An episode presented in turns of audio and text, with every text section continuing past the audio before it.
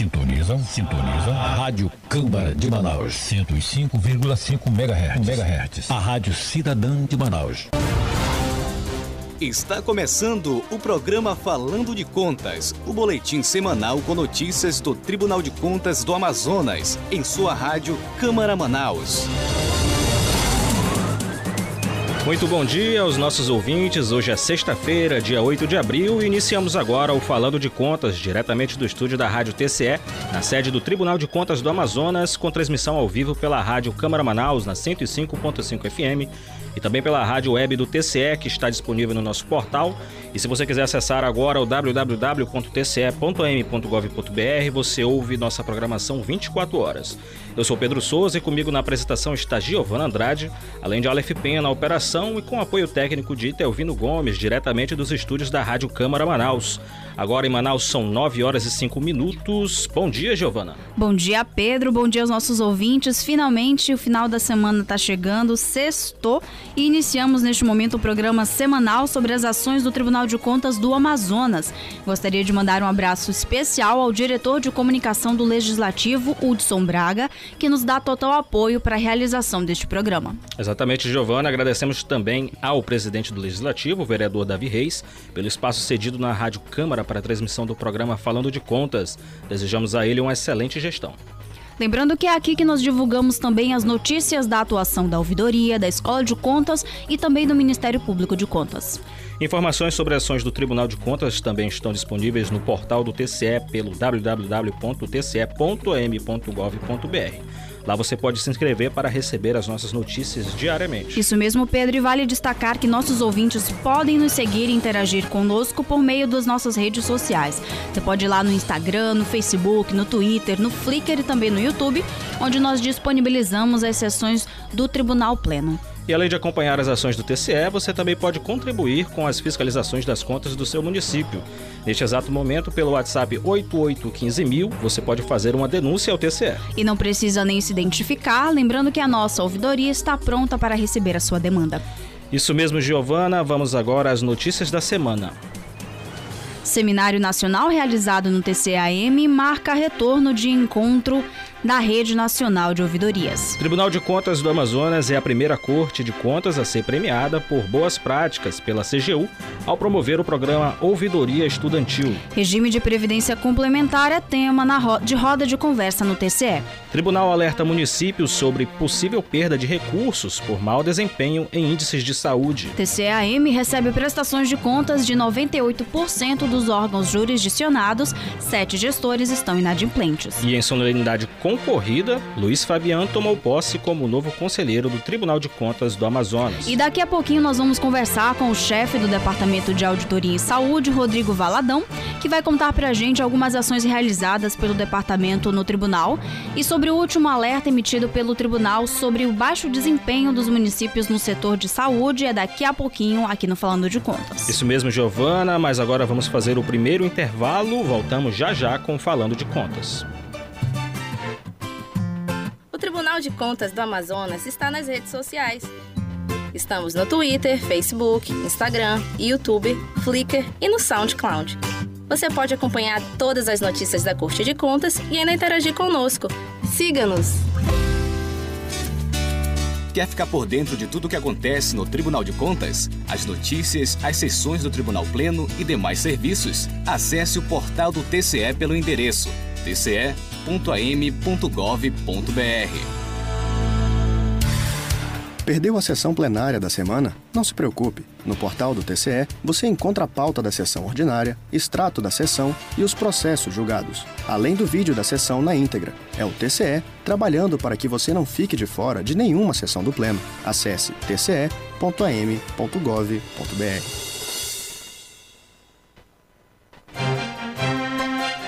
Quer saber o que falam do TCE nos jornais? Acompanhe diariamente o clipe eletrônico no portal do TCE. Acesse tce.am.gov.br, clique em comunicação e acompanhe o clipe.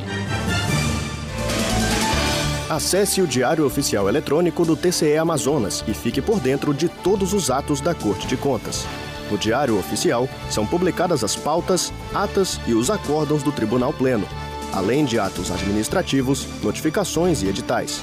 Confira pelo aplicativo do TCE ou no doi.tce.am.gov.br. Preocupado com a segurança dos servidores e do cidadão nas dependências do TCE, a Corte de Contas do Amazonas possui uma equipe de brigadistas treinados para eventuais incidentes. Os brigadistas são servidores do TCE que, de forma voluntária, passaram por cursos preparatórios e estão aptos a ajudar os bombeiros em caso de incêndios, no atendimento de primeiros socorros e na orientação para evacuações dos prédios que compõem o tribunal. Esse é o TCE Amazonas, prezando pela segurança de todos. Você sabia que o Tribunal de Contas do Amazonas tem um programa de formação de agentes de controle social? O programa realiza anualmente cursos práticos para formar cidadãos aptos a realizar de forma efetiva o controle social e fiscalizar a administração pública. Acesse scp.tce.am.gov.br e saiba mais. Voltamos a apresentar o programa Falando de Contas, o boletim de notícias do TCE.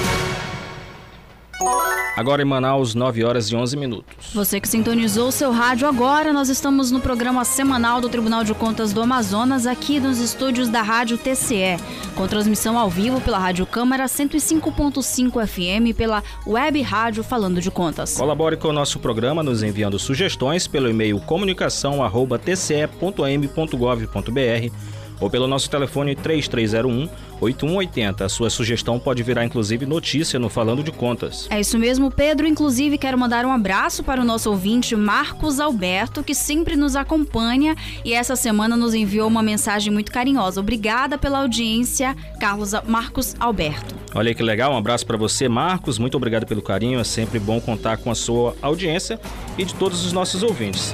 Mas agora, Giovana, vamos ao nosso boletim de notícias. Seminário Nacional realizado no TCEAM marca retorno de encontros da Rede Nacional de Ouvidorias. Saiba mais na reportagem de Pedro Souza.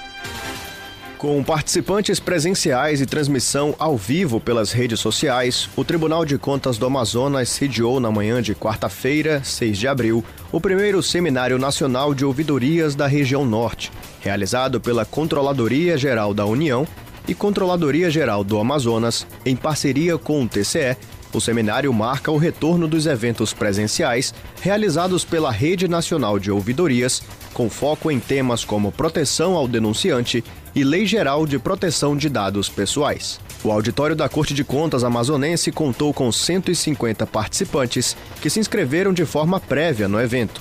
Ao falar no evento, o conselheiro presidente do TCE, Érico Desterro, reafirmou a importância do trabalho estratégico realizado pelas ouvidorias para fortalecimento de um elo entre as instituições públicas e a sociedade. Para o ouvidor do TCE Amazonas, o conselheiro Josué Cláudio, as ouvidorias precisam superar as dificuldades para buscar alternativas de crescimento e de acesso e intimidade junto à população. Durante a reabertura, o ouvidor-geral da União, da Controladoria Geral da União e coordenador da Rede Nacional de Ouvidorias, Valmir Gomes Dias, destacou o retorno presencial do evento. Para o controlador-geral do Estado do Amazonas, Otávio Gomes, a realização do seminário visou fortalecer ainda mais as ouvidorias. A roda de debates do seminário teve início com foco em avanços e perspectivas da proteção e denunciantes no Brasil. Com mediação do ouvidor-geral da União, adjunto da Controladoria Geral da União, Fábio Valgas, o painel teve participação da doutoranda em Direito da Universidade Federal de Minas Gerais, Pamela de Rezende Corte, e da professora doutora da Fundação Getúlio Vargas, Juliana Bonacorsi de Palma. Logo em seguida, o tema Modelo de Maturidade em Ouvidoria Pública e sua aplicação em redes subnacionais foi debatido pelos participantes Maria Elisa Marcelino de Andrade, diretora da Ouvidoria Geral do Estado de Pernambuco, Elinete Kilma Leite Sampaio, chefe de gabinete da Ouvidoria Geral do Estado de Roraima, e Cecília Fonseca, ouvidora geral do Distrito Federal. A mediação será feita pelo chefe de gabinete da Ouvidoria Geral da União, Marcos Gerhard Lindemeyer. Ainda durante o evento, Marcos Lindemeyer participou juntamente com Júlia Rocha, coordenadora do Programa de Acesso à Informação e Transparência da Artigo 19, do tema Ouvidoria, Transparência e Populações em Situação de Vulnerabilidade. O painel que encerrou o evento teve como tema Lei Geral de Proteção de Dados e o papel do ouvidor, com mediação de Maria Elisa Marcelino de Andrade e participação de Valmir Gomes Dias. Bruno Bione, diretor fundador do Data Privacy Brasil, além de Fernanda Campanucci, diretora executiva da Open Knowledge Brasil. O evento seguiu na quinta-feira com programação interna e realização de uma assembleia entre as ouvidorias. Tribunal de Contas do Amazonas é a primeira corte de contas a ser premiada por boas práticas pela CGU ao promover a ouvidoria estudantil. A repórter Giovana Andrade traz mais informações. De forma inédita entre os tribunais de contas, o projeto Ouvidoria Estudantil, idealizado e desenvolvido pela Ouvidoria do Tribunal de Contas do Amazonas, foi agraciado com o segundo lugar no concurso de boas práticas da Controladoria Geral da União, na categoria Fomento à Participação e ao Controle Social pela População em Situação de Vulnerabilidade. Esta é a primeira vez que uma Corte de Contas é agraciada com a premiação. A premiação aconteceu durante o Seminário Nacional de Ouvidorias realizado pelo TCEAM em parceria com a CGU e a Controladoria Geral do Amazonas, na quarta-feira, dia 6 de abril, no auditório da Corte de Contas. Idealizado pelo presidente do Tribunal de Contas do Amazonas, conselheiro Érico Desterro, quando esteve à frente da ouvidoria do TCEAM, o Ouvidoria Estudantil tem como objetivo fortalecer o controle social e promover a participação e o protagonismo estudantil através da implementação de uma ouvidoria dentro das escolas municipais de Manaus. O Tribunal de Contas, é, no ano passado, se candidatou a um concurso da Controladoria Geral da União de Boas Práticas. É um exemplo a ser seguido e nós vamos persistir, vamos continuar fazendo com que as ouvidorias cresçam cada vez mais no, no, no, âmbito público, nas instituições públicas, como um canal privilegiado de comunicação entre o cidadão e ao poder público. O Ouvidoria Estudantil concorreu com outros cinco inscritos na mesma categoria.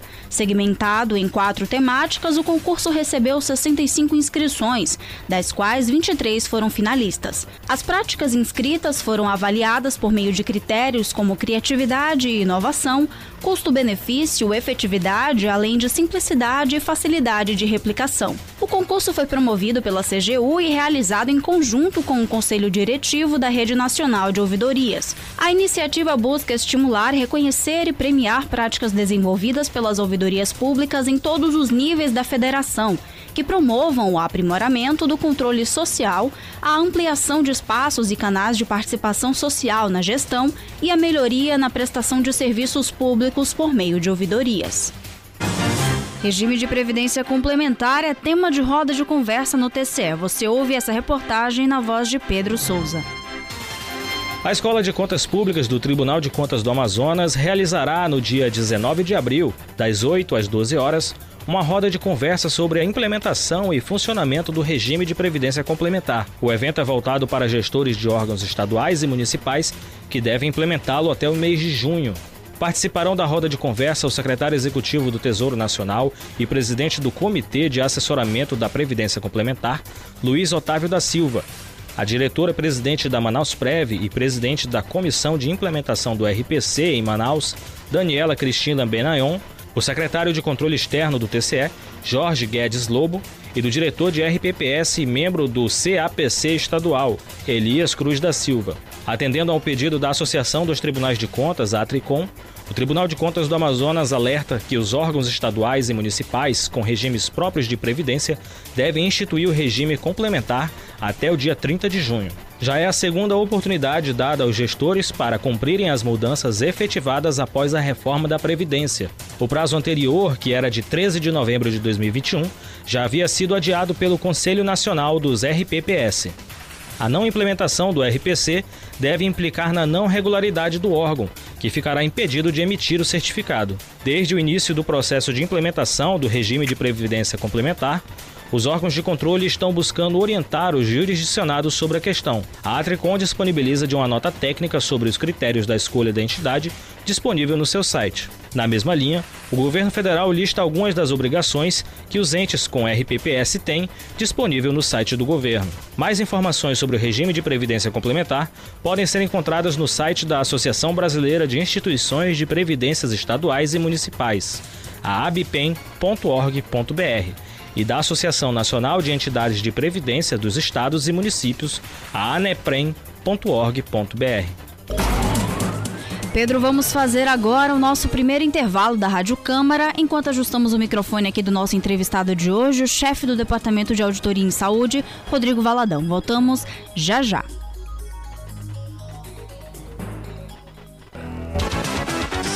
Sintonizam, sintonizam, sintonizam. Rádio Câmara de Manaus, 105,5 MHz. MHz. A Rádio Cidadã de Manaus. Rádio Câmara, a sintonia da informação. Minuto da Economia, com Silvia Munhato. O Banco Central prorrogou até o dia 16 de abril o saque dos valores esquecidos em bancos, verificados na primeira rodada de consultas. Segundo o BCE, é necessário repetir a consulta porque os bancos acrescentaram informações no sistema. No dia 2 de maio, está programado o início da segunda rodada de consultas, que incluirá novos dados dos bancos. Para agendar o saque, o interessado tem que ter conta nível prata ou ouro no portal gov.br. O site é valores a receber tudo junto.bcb.gov.br. Você ouviu Minuto da Economia com Silvia Munhato. Rádio Câmara, a sintonia da cultura. A TV Câmara mudou de canal em algumas cidades. Sintonize os novos canais. Se precisar, use a função busca e continue acompanhando os debates e as votações. A rede legislativa de rádio e TV mostra com transparência o que acontece de mais importante na Câmara dos Deputados, no Senado, nas assembleias legislativas e câmaras municipais. Acesse câmara.leg.br barra rede legislativa. Momento Câmara. Você sabia que organizações da sociedade civil e até mesmo o cidadão podem encaminhar pedidos de informação ou assuntos de interesse público ao Poder Legislativo Municipal? Os pedidos são protocolados na Secretaria da Câmara Municipal de Manaus, com prazos a serem definidos dependendo da complexidade e demanda do assunto. A Câmara Municipal de Manaus fica localizada na Avenida Padre Agostinho Cabaleiro Martim, número 850, entre os bairros São Raimundo, Santo Antônio e Compensa, na zona oeste da capital. Momento Câmara. Rede Legislativa de Rádio. Sintonizam, sintonizam, sintonizam. Rádio Câmara de Manaus, 105,5 MHz. MHz. A Rádio Cidadã de Manaus. Voltamos a apresentar o programa Falando de Contas, o boletim de notícias do TCE. Agora em Manaus são 9 horas e 23 minutos. E você que sintonizou neste momento rádio, nós estamos no programa Falando de Contas, o boletim semanal do Tribunal de Contas do Amazonas na sua FM 105.5 MHz. Acompanhe-nos no Instagram, no Facebook, no Twitter, no Flickr e no YouTube, também e pelo portal do TCE, www.tce.am.gov.br. E Giovana, como revelamos no início do programa de hoje, nós recebemos no estúdio do Rádio TCE o chefe do Departamento de Auditoria em Saúde, Rodrigo Valadão. Bom dia, doutor. É uma honra conversar com o senhor aqui no Falando de Contas. Mais uma vez, seja muito bem-vindo.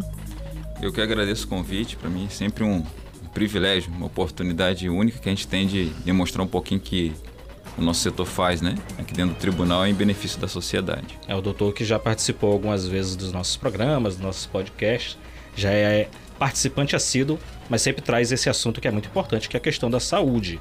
Então, doutor Rodrigo, para iniciarmos nossa conversa de hoje, eu só poderia explicar um pouco novamente, né? Que a gente sempre pede isso para explicar para os nossos ouvintes uh, quais são as principais funções do Departamento de Auditoria em Saúde do Tribunal de Contas. A atividade de auditoria, ela tem como objetivo é, melhorar, né? As práticas dentro da administração pública. Né? É antes mais uma atividade de consultoria do que realmente de estrita legalidade, né? Para punir. Então, que o nosso objetivo é melhorar os processos de trabalho dentro da administração pública, especificamente na área da saúde, com o objetivo de que o serviço seja melhor prestado para a sociedade, né? se, se alcancem os melhores resultados. Exatamente, doutor. E recentemente o tribunal lançou um alerta a todos os municípios do Amazonas sobre o baixo desempenho que esses municípios tiveram na última avaliação do quadrimestre é, junto ao programa Previne Brasil, não é isso? É, doutor, agora eu peço que o senhor explica para a gente aqui, para os nossos ouvintes, o que é esse programa e quais riscos esses municípios correm ao não alcançar essas metas. Então, esse programa ele é um programa que o governo federal instituiu em 2019, começou a avaliar a partir de 2020 e esse programa ele, ele mudou a forma de financiar a atenção básica. Né? O governo federal agora repassa os recursos com base nas regras estabelecidas nesse programa. E esse programa tem basicamente três componentes para incentivo financeiro dos, aos municípios dentro da atenção primária em saúde. O primeiro é em relação às ações estratégicas, né? é, um, é um é incentivo para determinadas atividades a que o município adere, por exemplo, consultório de rua, é... Aquelas casinhas da saúde. Isso. O BS Fluvial, Ribeirinha também, né? Equipe de saúde Ribeirinha. Então, existe um incentivo específico para essas atividades. Existe um incentivo específico para capacitação ponderada. O que, que é isso? Né? São a quantidade de pessoas, de maneira bem resumida, a quantidade de pessoas que estão vinculadas às equipes de saúde do município, né? seja uma ESF ou seja uma equipe de atenção primária. Então também tem um, um volume de recurso para esse componente. E o terceiro, que é o objeto do alerta, que está trazendo certa preocupação para a gente, é em relação ao desempenho. Né? Esse, esse componente ele transfere recursos de acordo com o atingimento de metas de determinados indicadores estabelecidos pelo Ministério da Saúde, que atualmente são sete, mas dentro do programa, se eu não me engano, estão previstos 21 que serão inseridos paulatinamente. Iniciou com sete. Iniciou com sete em 2020 Tivemos a pandemia, não houve evolução em relação a isso, então ainda estão se cobrando os, os sete indicadores. São esses indicadores que nós estamos acompanhando é, aqui dentro do estado. Bom, doutor, e nós percebemos que no alerta o governo do estado do Amazonas também foi notificado, né? Tem algum motivo específico para essa notificação? O senhor pode explicar para a gente por quê? Uhum. É, o governo do estado, uma da função do, do estado dentro do SUS né, na, na, organização do Sistema Único de Saúde, ele precisa monitorar e avaliar e acompanhar o desempenho das equipes da atenção primária. Então, por isso que é, é de interesse do Estado também um bom desempenho dos municípios em relação às atividades que essas equipes estão desenvolvendo. Então, o, governo do Estado, por meio da Secretaria de Estado da Saúde, tem a função de apoiar tanto de maneira técnica, dando instruções né, na atividade fim, quanto de maneira financeira também, transferindo recursos para o financiamento da atenção primária, para as equipes que trabalham na atenção primária, saúde da família, como eu falei, né? as ribeirinhas e as da atenção primária, enfim. As várias equipes que existem e que funcionam para prestar os serviços e as ações da atenção primária. Doutor, opa, desculpa, é, o senhor vinha falando antes aqui com a gente que antes da antes da instituição do, do Previne Brasil, no caso, durante veio a pandemia, né? Isso. No caso, durante a pandemia, eles estavam é, cobrando esse desempenho ou, ou, estavam repassando de forma inteira, integral, devido até à emergência? Isso. Então, durante a pandemia, é, os indicadores estavam sendo monitorados, então os resultados estão disponíveis, né? inclusive o acesso é público na página do CISAB, que é o Sistema de Informação em Saúde da Atenção Básica. Então, está lá disponível para quem quiser é, verificar, né, acompanhar o seu município. Né?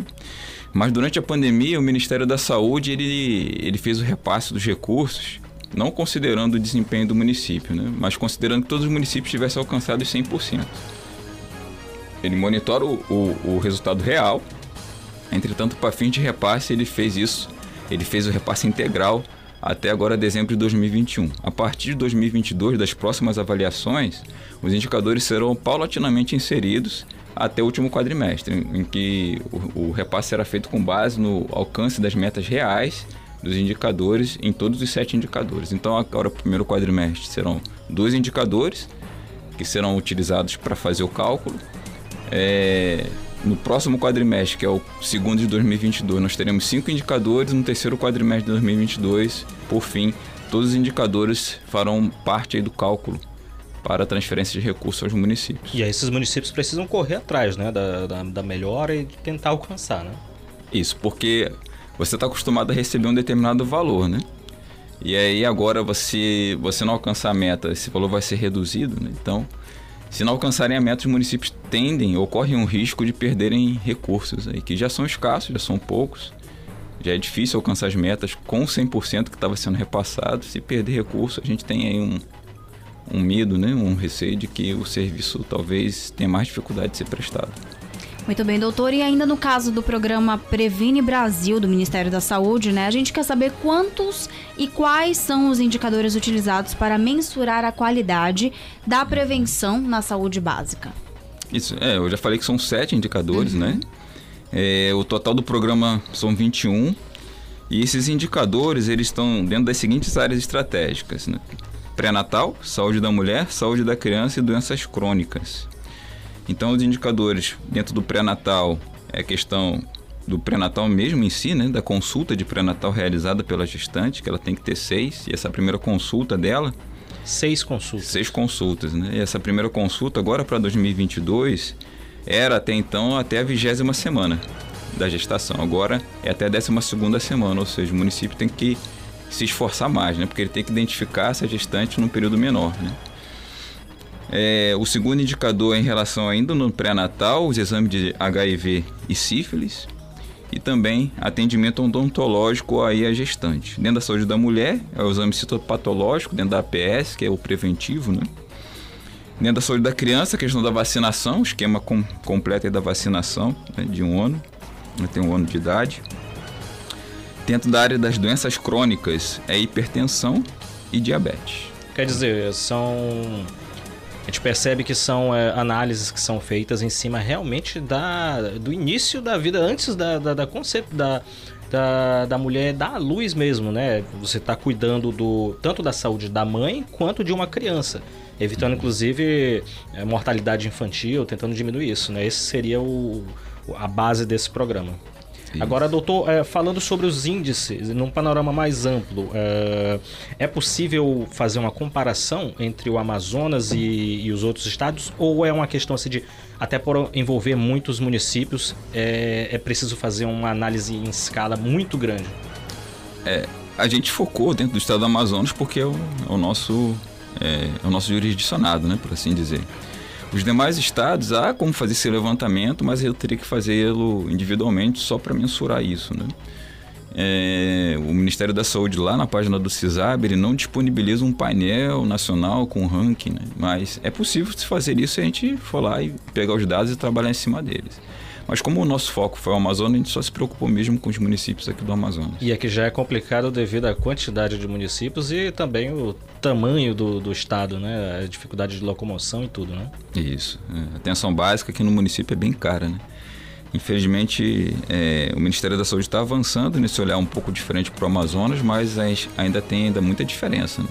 entre o Amazonas e os demais estados da região sul, por exemplo. Né? Os recursos são basicamente os mesmos, para os mesmos serviços, né? não há diferença de valor em, em relação do fator amazônico, né? então isso realmente dificulta um pouco às vezes. Né? E falando um pouquinho de novo sobre o setor de auditoria em saúde em si, doutor, desde que foi instituído, né, ele já vem lançando diferentes alertas. É, de que forma vocês acompanham esses dados para poder fazer as avaliações, né? Como é que é esse acompanhamento para depois começar a fazer os alertas, né, lançar os alertas? Então, como eu falei, os dados são públicos, né? as pessoas podem ter acesso, não há nenhuma dificuldade se acessar esses dados. Então nós vamos até a página do Ministério, onde são disponibilizadas, em especial sobre o alerta foi lá no CISAB. A gente também pode conseguir os dados financeiros, que é o valor transferido, que está no CISAB também, mas você pode bater ali né, para ver se, se, se, estão iguais aos valores que o FNS também transfere aos municípios. Né? Então, o que está no CISAB a gente coteja com o que foi é informado pelo FNS, que é o Fundo Nacional de Saúde.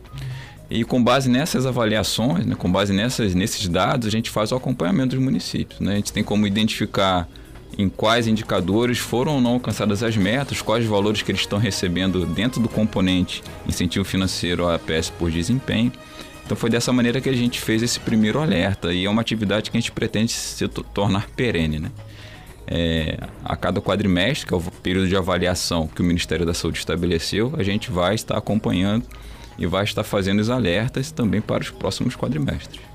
Exatamente, doutor. Agora, doutor, com essas ações, nota técnicas e alertas que que o departamento lança por meio do Tribunal de Contas é, mostra uma mentalidade até de voltada mais para prevenção, né? É um trabalho que vocês estão fazendo de alerta para prevenir que o, o, tanto que o município perca recursos quanto que saia com desempenho que, ruim que possa inclusive reprovar contas, né?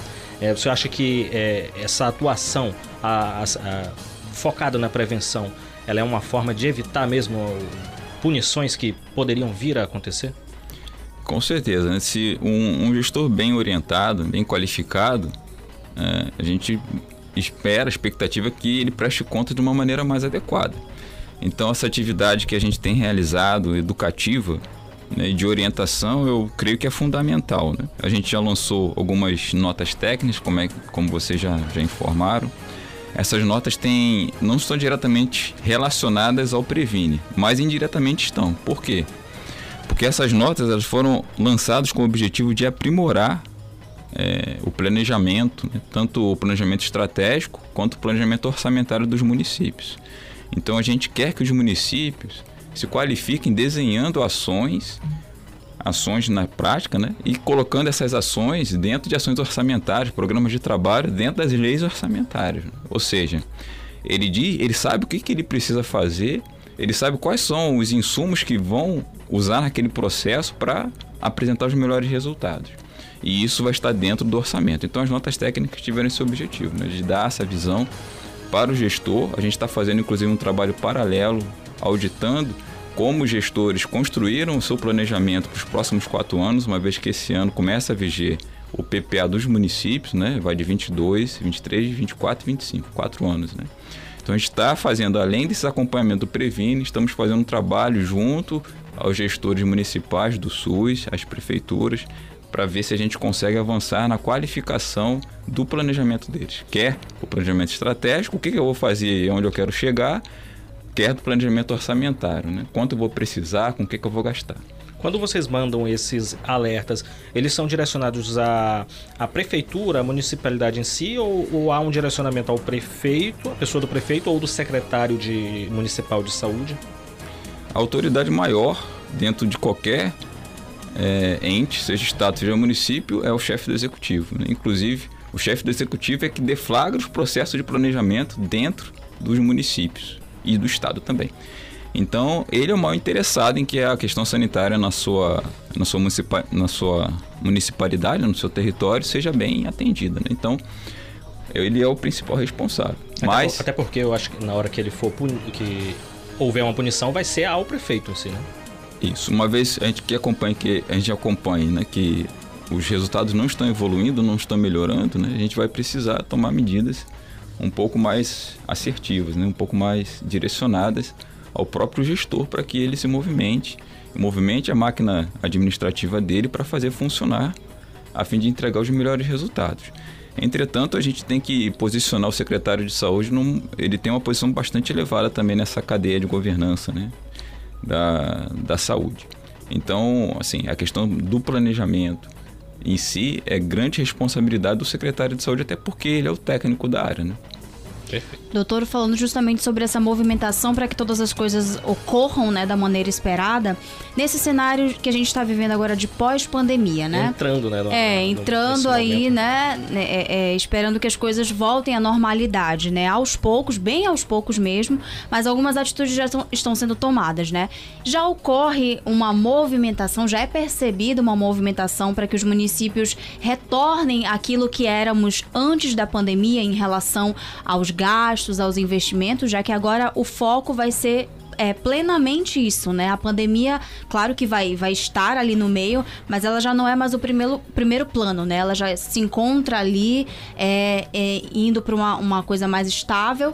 E aí agora, como é que os, os municípios vão retornar para a realidade que a gente tinha antes da pandemia? Já existe essa movimentação por parte deles? Inclusive com o impacto da, do alerta que nós emitimos, né? Do, da questão do, do risco de perder dinheiro caso não, não haja uma adequação à realidade. Né? Isso, né? é, é, as atividades da atenção primária ficaram um pouco, por assim dizer, é, não vou dizer desassistidas, né? mas não ficaram como sendo foco principal, claro, porque a gente tinha uma situação emergencial. Com o avanço da vacinação isso tem melhorado, mas a gente ainda precisa avançar ainda mais na vacinação. Inclusive, é, a gente também está com outro trabalho com esse foco para melhorar, ver se a gente consegue avançar na vacinação. Mas é, os municípios eles realmente agora estão voltando a sua atenção para as outras atividades, até porque está sobrando aí força, né? Uma gordura agora, né? É, em função da diminuição da pandemia que pode ser utilizada em outras atividades. Então a gente realmente tem a expectativa de que eles se voltem para essas ações preventivas. Essas ações dos indicadores que nós tratamos aqui é o básico, é o mínimo existencial da atenção básica. É o mínimo que se espera que se faça dentro de um território na área da saúde comunitária, né? que é atender as pessoas é, de uma maneira mais próxima, né? Por isso que as equipes de saúde da família visitam as pessoas, né? Então é, é, assim uma é uma estratégia muito bonita que a gente precisa colocar para funcionar agora, né? É, então a gente espera que os municípios agora voltem suas atividades normal. A gente já vê que tem essa expectativa, inclusive visitando recentemente o Hospital Delfim Aziz, a gente viu lá que é, as UTI Covid estão praticamente vazias, né? Eles têm lá duas alas, pelo menos na data que eu fui, eles tinham duas alas, tem mais uns duas semanas atrás.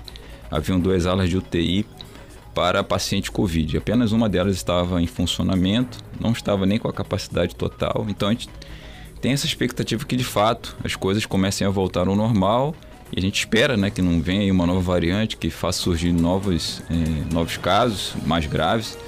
Então, com essa, com essa tendência de estabilização da Covid, a gente imagina que realmente os municípios vão voltar agora, né? até porque os recursos vão parar de entrar né? em função da Covid.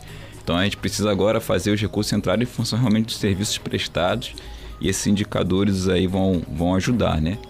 A ter os recursos uma vez atingidas as metas. As metas. Se não atingidas, aí fica complicado mesmo. Né? A gente vai, mas a gente vai trabalhar em cima não só de atingir as metas, porque as metas é, é o mínimo ideal, né? Mas a gente tem parâmetros né, para alcançar. Então, atingir as metas, que é a expectativa, não perder recurso, atingir as metas, vamos atrás do parâmetro, né? Que é a situação ideal.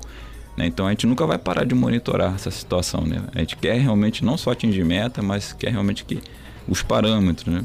Sejam alcançados. Por exemplo, né? Na questão do pré-natal, esses três indicadores de pré-natal que eu falei, HIV, sífilis, as consultas de pré-natal, os exames odontológicos, né? atendimento odontológico à gestante, o parâmetro é 100%. Ou seja, a ideia, o ideal é que todas as gestantes tenham esses atendimentos. Então, atingidas as metas, vamos atrás dos parâmetros, né? mas vamos lá, passo a passo, né? Primeiras metas. Exatamente, é um processo, né? E Exato. sempre lembrando, é, incentivando a prevenção. A saúde preventiva é a melhor forma de evitar que uma doença se agrave e você leve a uma lotação, do, inclusive, do, do sistema público de saúde. Agora, doutor Rodrigo, gostaria de agradecer a sua presença no programa Falando de Contas. Você que é sempre muito bem-vindo com a gente aqui, participante assíduo. Volte mais hum. vezes, inclusive, para falar sobre atualizações desse assunto do Previne Brasil, que é muito importante. Parabéns, doutor. Nós queremos agradecer a sua participação, de fato, pelo excelente trabalho realizado. Parabéns por isso. Obrigado por estar aqui conosco. E agora o microfone está à sua disposição para suas considerações finais. Fique à vontade. É, para mim é sempre um prazer, né? Uma vez feito o convite, se houver disponibilidade, né, eu vou estar aqui, né, para falar desses assuntos. Espero no próximo quadrimestre estar aqui para falar agora que os municípios avançaram, né, trazer estatísticas e a gente tem a expectativa realmente de que o trabalho que está sendo desenvolvido do tribunal, junto com os outros órgãos, realmente surtam os efeitos, os bons efeitos que a gente espera. E queria agradecer também a oportunidade que vocês sempre nos dão aqui para expor um pouco do nosso trabalho, agradecer a minha equipe lá da sala, né? Os dois colegas que trabalham comigo, os auditores que trabalham comigo. Essenciais. Essenciais. É, não faço nada sozinho, preciso da ajuda delas, e elas ajudam muito. E queria agradecer o presidente né, por ter dado a oportunidade de continuar tocando esse setor, o secretário de Cultura Externa que também nos dá apoio incondicional nas nossas ações, o Jorge Lobo, e o conselheiro Érico também. Perfeito, doutor. Esse foi Rodrigo Valadão, o chefe do Departamento de Auditoria em Saúde do Tribunal de Contas do Amazonas. Bom, Aleph, vamos agora a um rápido intervalo. Voltamos já já com mais notícias.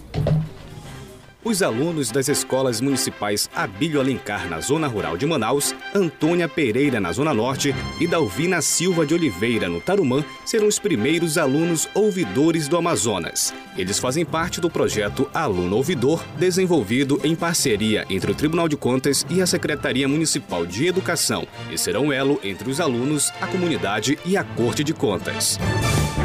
Você, cidadão, quer melhorar seu desempenho profissional? A Escola de Contas Públicas do Tribunal de Contas oferece os mais diversos cursos para sua qualificação. Para mais informações, acesse o endereço scp.tce.am.gov.br ou ligue 3301 8154 tem acesso aos votos dos processos julgados na última sessão ordinária no site do TCE, o www.tce.am.gov.br. Na barra de acesso rápido, você encontra o ícone Pauta das Sessões. Nesta opção, você poderá escolher Tribunal Pleno, Primeira e Segunda Câmara. Acesse tce.am.gov.br. Acesse o Diário Oficial Eletrônico do TCE Amazonas e fique por dentro de todos os atos da Corte de Contas. No Diário Oficial são publicadas as pautas, atas e os acórdãos do Tribunal Pleno, além de atos administrativos, notificações e editais. Confira pelo aplicativo do TCE ou no doi.tce.am.gov.br. Você sabia que mais de 30 pessoas com deficiência integram o quadro de colaboradores do Tribunal de Contas do Amazonas? Eles atuam na Corte de Contas a partir de um convênio com a Associação de Deficientes Físicos do Amazonas, a ADEFA, e são fundamentais para a digitalização e tramitação de processos no tribunal. Com a segurança dos servidores e do cidadão nas dependências do TCE, a Corte de Contas do Amazonas possui uma equipe de brigadistas treinados para eventuais incidentes. Os brigadistas são servidores do TCE que, de forma voluntária, passaram por cursos preparatórios e estão aptos a ajudar os bombeiros em caso de incêndios, no atendimento de primeiros socorros e na orientação para evacuações dos prédios que compõem o tribunal. Esse é o TCE Amazonas, prezando pela segurança de todos. Agora você pode acompanhar tudo o que acontece no Tribunal de Contas do Amazonas na palma de sua mão. Por meio do aplicativo do TCAM, você acompanha as notícias, vídeos das sessões, diários oficiais, pautas e muito mais. Baixe agora mesmo em seu celular pela Play Store e Apple Store. Quer saber o que falam do TCE nos jornais? Acompanhe diariamente o clipe eletrônico no portal do TCE. Acesse tce.am.gov.br. Clique em comunicação e acompanhe o clipe. Perdeu a sessão plenária da semana? Não se preocupe. No portal do TCE, você encontra a pauta da sessão ordinária, extrato da sessão e os processos julgados, além do vídeo da sessão na íntegra. É o TCE trabalhando para que você não fique de fora de nenhuma sessão do Pleno. Acesse tce.am.gov.br.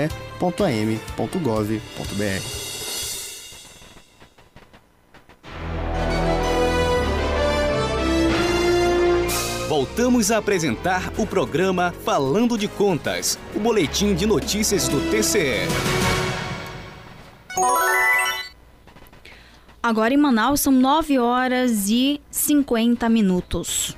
Você que sintonizou o rádio neste momento, estamos ao vivo no programa semanal do TCE, o Falando de Contas, na sua FM 105.5 MHz. Mas agora vamos a mais notícias.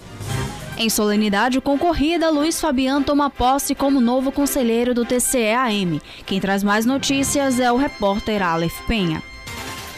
Doutor em Direito pela Universidade Católica de Santa Fé, da Argentina, e ex-secretário de Estado de Articulação, Luiz Fabian Pereira Barbosa tomou posse como conselheiro do Tribunal de Contas do Amazonas na manhã de terça-feira, aos 42 anos. Com vasta experiência nas áreas de administração pública, consultoria jurídica e gestão empresarial, o novo conselheiro foi nomeado pelo governador Wilson Lima após ter o nome aprovado por unanimidade pelos deputados da Assembleia Legislativa do Amazonas. Com transmissão ao vivo pelas redes sociais oficiais do TCE Amazonas, a solenidade de posse concorrida foi realizada no auditório da Corte de Contas e contou com a presença de dezenas de autoridades. O conselheiro presidente Érico Desterro, após empossar o novo integrante do colegiado, destacou a carreira pública de Luiz Fabian, que substitui o então decano da Corte de Contas, o agora conselheiro aposentado Júlio Cabral. A entrada de um jovem conselheiro, é, o doutor Fabian, que vem a crescer com os seus conhecimentos técnicos e de gestão. Espero que ele preste, eu tenho certeza absoluta que isso acontecerá, um, um trabalho que o Tribunal de Contas é, tem, muito importante, que é exatamente o controle externo da administração pública. Em nome do colegiado, o coordenador-geral da Escola de Contas Públicas, conselheiro Mário de Mello, afirmou que a chegada de Luiz Fabian aos quadros do TCE Amazonas serve para fortalecer os ideais de defesa do cidadão e do erário. Representando o Ministério Público de Contas, o procurador-geral João Barroso destacou a qualificação que o conselheiro Luiz Fabian traz consigo para a Corte de Contas amazonense. Ao assinar o termo de posse, o conselheiro Luiz Fabian falou sobre a honraria do cargo e destacou sua experiência à frente de diversos órgãos da administração pública. Os últimos 15 anos em que eu estive à frente de várias pastas na prefeitura e no estado, enquanto ordenador de despesas, é, certamente me legitimam para estar aqui nesse momento. Minha atuação será sempre é, moldada por valores de ética, uh, transparência e moralidade, tal qual determina a Constituição Federal. É, assumirei hoje esse compromisso perante meus pares e perante toda a sociedade. Ainda segundo o novo conselheiro, o primeiro passo após a posse é dar celeridade aos julgamentos de processos pendentes. Presente na solenidade, o governador Wilson Lima desejou uma boa gestão ao conselheiro. Essa é uma escolha que é feita através de votação na Assembleia Legislativa.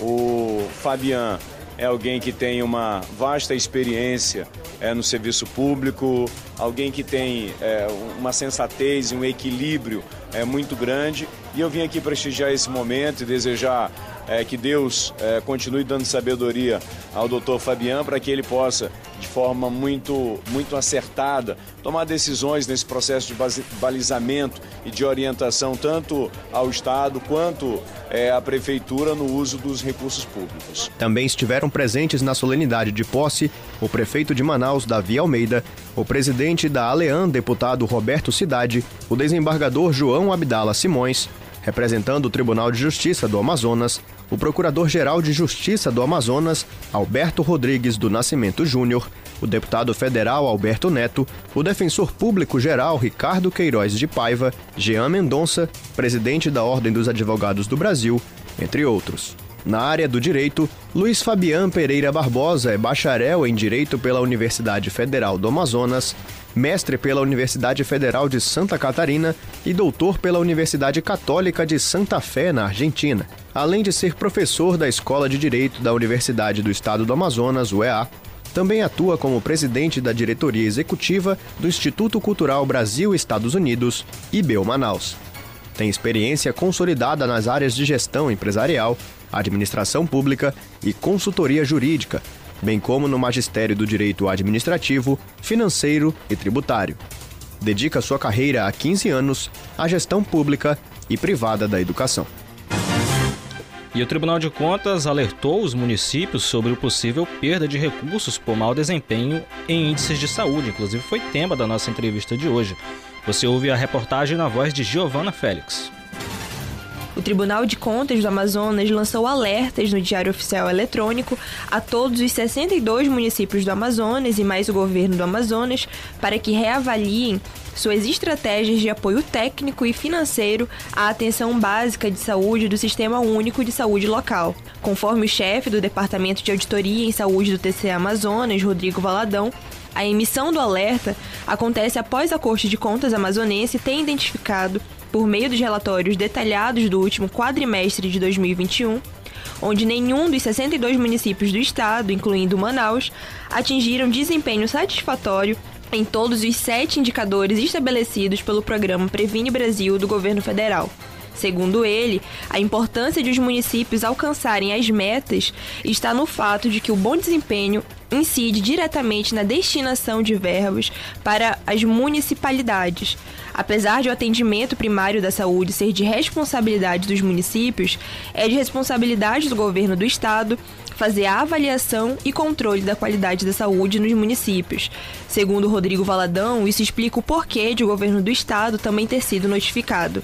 Dos 62 municípios, 18 não atingiram o mínimo estabelecido no programa em nenhum dos sete indicadores. Cidades importantes, como Manaus, atingiram a meta satisfatória em apenas um dos sete indicadores analisados, assim como Parintins, Coari e Careiro. As notas são atribuídas individualmente para cada indicador, variando de 0 a 10, considerando o resultado alcançado entre o menor valor possível e a meta definida para aquele indicador.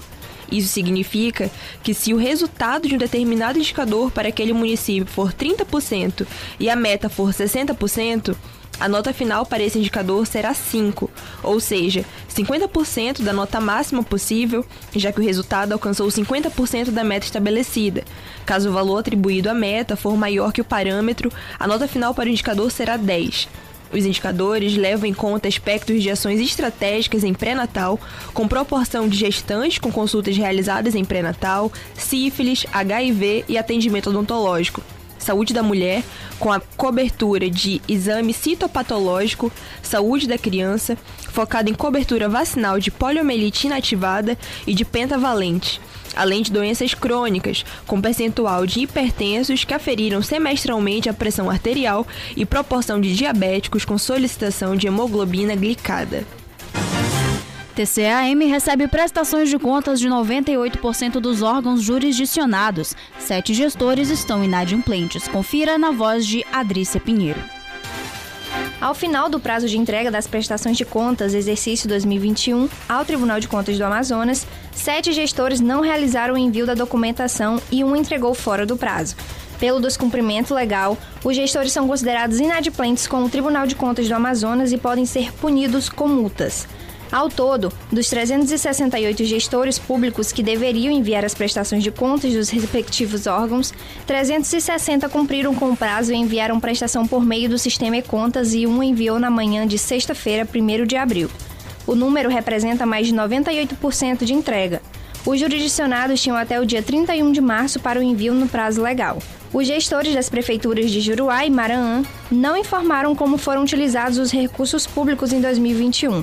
Outros quatro órgãos do interior também não prestaram contas. São eles: os Serviços Autônomos de Água e Esgoto de Barcelos e de Rio Preto da Eva, o Instituto de Previdência dos Servidores Públicos de Lábrea e o Consórcio Público de Saúde do Alto Solimões.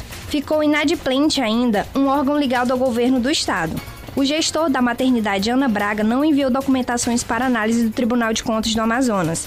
Já o gestor da Policlínica Antônio Aleixo já estava no rol de inadimplentes, mas efetivou o envio nesse dia 1 de abril, fora do prazo estipulado. Ele terá as contas analisadas, mas deverá receber sanções por causa do envio extemporâneo.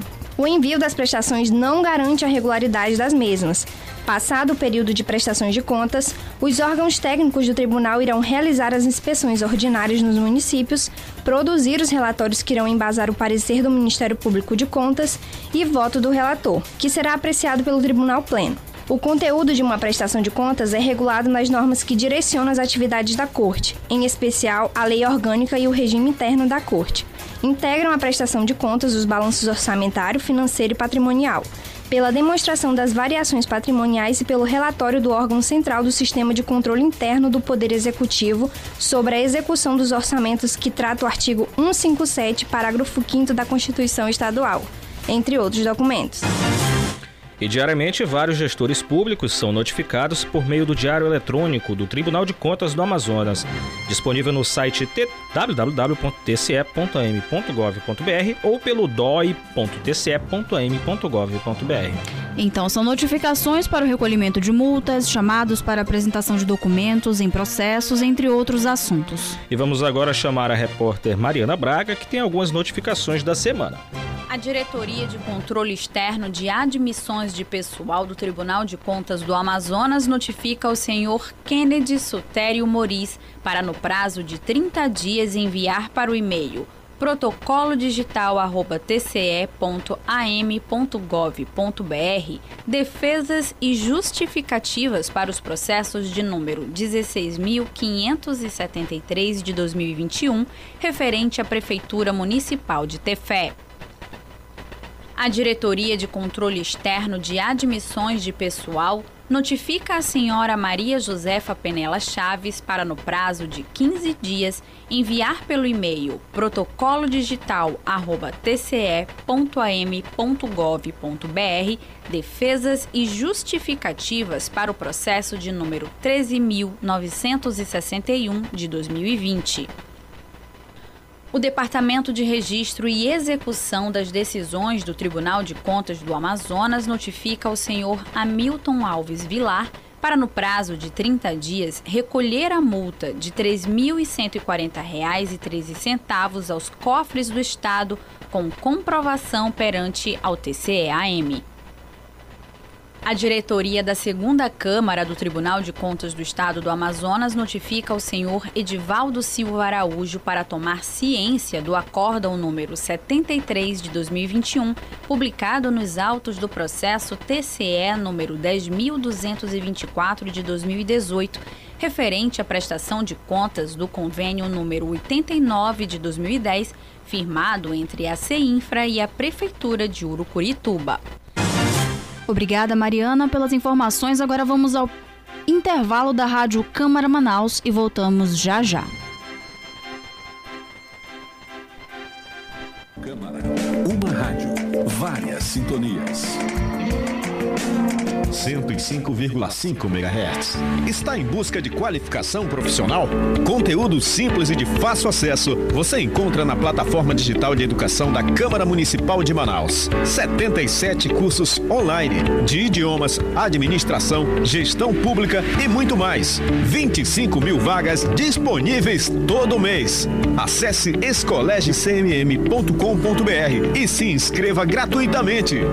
Escolege CMM, o seu futuro agora. Câmara Municipal de Manaus. Presidente Davi Reis.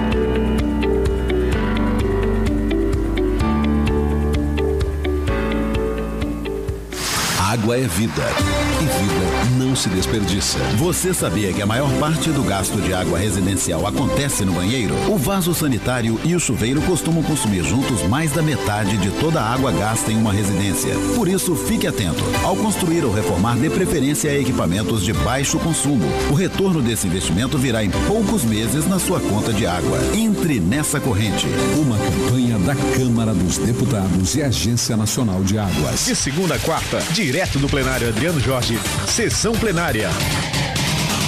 Através da Rádio Câmara 105,5 MHz, TV Câmara 6.3 e das redes sociais, Facebook, YouTube e Instagram. 18ª Legislatura. Presidente Davi Reis. Você pode ouvir o seu conteúdo preferido sempre que desejar. A Rádio Câmara está disponibilizando a sua programação no formato podcast. Os programas estão disponíveis no agregador ou tocador de sua preferência, quando e onde quiser. Saiba mais em radio.câmara.leg.br. Podcast Rádio Câmara. Conteúdo para ouvidos exigentes. Sintonizam, sintonizam, sintonizam. Rádio Câmara de Manaus. 105,5 MHz. MHz. A Rádio Cidadã de Manaus. Voltamos a apresentar o programa Falando de Contas, o boletim de notícias do TCE. Agora em Manaus são 10 horas e 3 minutos. E você que sintonizou agora 105.5 FM, nós estamos no ar com o programa semanal do Tribunal de Contas do Amazonas, direto dos estúdios da Rádio TCE. Aqui falamos semanalmente de notícias e informações do Tribunal de Contas. Identificou alguma irregularidade em secretarias, em obras públicas ou na prefeitura do seu município? Você pode ajudar a fiscalizar. Basta procurar a nossa ouvidoria pelo WhatsApp 8815 mil. Exatamente, Giovana. Vamos agora à nossa última notícia do dia. O Pleno do Tribunal de Contas do Amazonas multou o presidente da Câmara Municipal de Tapauá em 2017, Alvemir de Oliveira Maia, em mais de 122 mil reais, considerando multa e alcance. O gestor teve as contas julgadas irregulares pelo colegiado durante a 11ª sessão ordinária, ocorrida na manhã de quarta-feira, dia 6 de abril. Alvermir Oliveira Maia foi multado em 10 mil reais e considerado em alcance de 102,1 mil reais. O gestor esteve na presidência da Câmara de Tapauá entre janeiro e novembro de 2017. No relatório apresentado pela conselheira Yara Lins dos Santos durante o exercício, a gestão de Alvermir não comprovou receitas e despesas, deixou de apresentar documentações sobre pagamentos que são obrigatórias em lei, não recolheu devidamente imposto de renda e FGTS, além de não ter listado os bens móveis adquiridos no exercício. Em dezembro do mesmo ano, Davi Menezes de Oliveira assumiu a presidência da Câmara. O gestor deu continuidade às irregularidades encontradas pelos órgãos técnicos do TCAM, sendo multado no mesmo valor de 10 mil reais. E ainda durante as sessões do Pleno, julgou irregularidades as contas da gestora de empresa estadual de turismo, Amazonas Tour, de 2019, a doutora Roselene Silva de Medeiros. O relatório apresentado pelo auditor Luiz Henrique Mendes apontou que a gestora não demonstrou a devida finalidade pública em contratações de patrocínios. Ela contratou também empresas sem licitação para serviços de publicidade e se omitiu acerca da criação do quadro de pessoal da Amazonas Tour. Pelas irregularidades apontadas, a gestora foi multada em 20 mil reais e tem o prazo de 30 dias para recorrer da decisão proferida pelo Pleno ou efetivar o pagamento. Exatamente, a sessão foi conduzida pelo presidente da Corte de Contas, o conselheiro Érico Desterro, e também estiveram presentes os conselheiros Ari Moutinho Júnior, Yara Liz dos Santos, Josué Cláudio e Fabião Barbosa, além dos auditores Mário Filho, Alípio Firmo Reis Filho, Luiz Henrique Mendes e Albert Furtado. O presidente Érico Desterro convocou a 12ª sessão ordinária para o próximo dia 12 de abril, terça-feira, às 10 horas, horário regimental. A sessão contará com transmissão ao vivo pelas redes sociais do tribunal, que é o YouTube, Facebook e Instagram. Em Manaus são 10 horas e 6 minutos. Estamos falando ao vivo no Falando de Contas, um programa semanal com as principais notícias do Tribunal de Contas do Amazonas. E você pode sugerir pautas ou entrevistas para o nosso boletim. Basta mandar um e-mail para o comunicação@tce.m.gov.br. Estamos chegando ao fim de mais uma edição do programa Falando de Contas, direto dos estúdios da Rádio TCE, com transmissão ao vivo pela Rádio Câmara Manaus 105.5 FM e também pela web rádio Falando de Contas. Queremos agradecer aos nossos ouvintes pela audiência desta sexta-feira e pedir que nos acompanhem pelas redes sociais e pelo site do Tribunal as ações da Corte de Contas. Em nome de nossos conselheiros e dos nossos servidores, agradecemos novamente ao presidente da Câmara Municipal de Manaus, o vereador Davi Reis, pelo espaço concedido ao TCE na grade da Rádio Câmara Manaus pela 105.5 FM. E finalizamos a edição de mais um Falando de Contas, que tem a coordenação do jornalista Elvis Chaves, com pautas da jornalista Camila Carvalho. Agradecemos também aos nossos ouvintes, em especial ao presidente do Tribunal de Contas, conselheiro Érico Desterro, e aos servidores do tribunal que nos acompanham ao vivo pela rádio web. Exatamente, Pedro. Aleph, bom final de semana aos nossos ouvintes. Nos vemos na próxima sexta-feira, às 9 horas da manhã. Nosso encontro marcado aqui na 105.5 FM e na web rádio do TCE Amazonas, a Falando de Contas. Até a próxima. Tchau. Você ouviu o programa Falando de Contas. Até o próximo programa.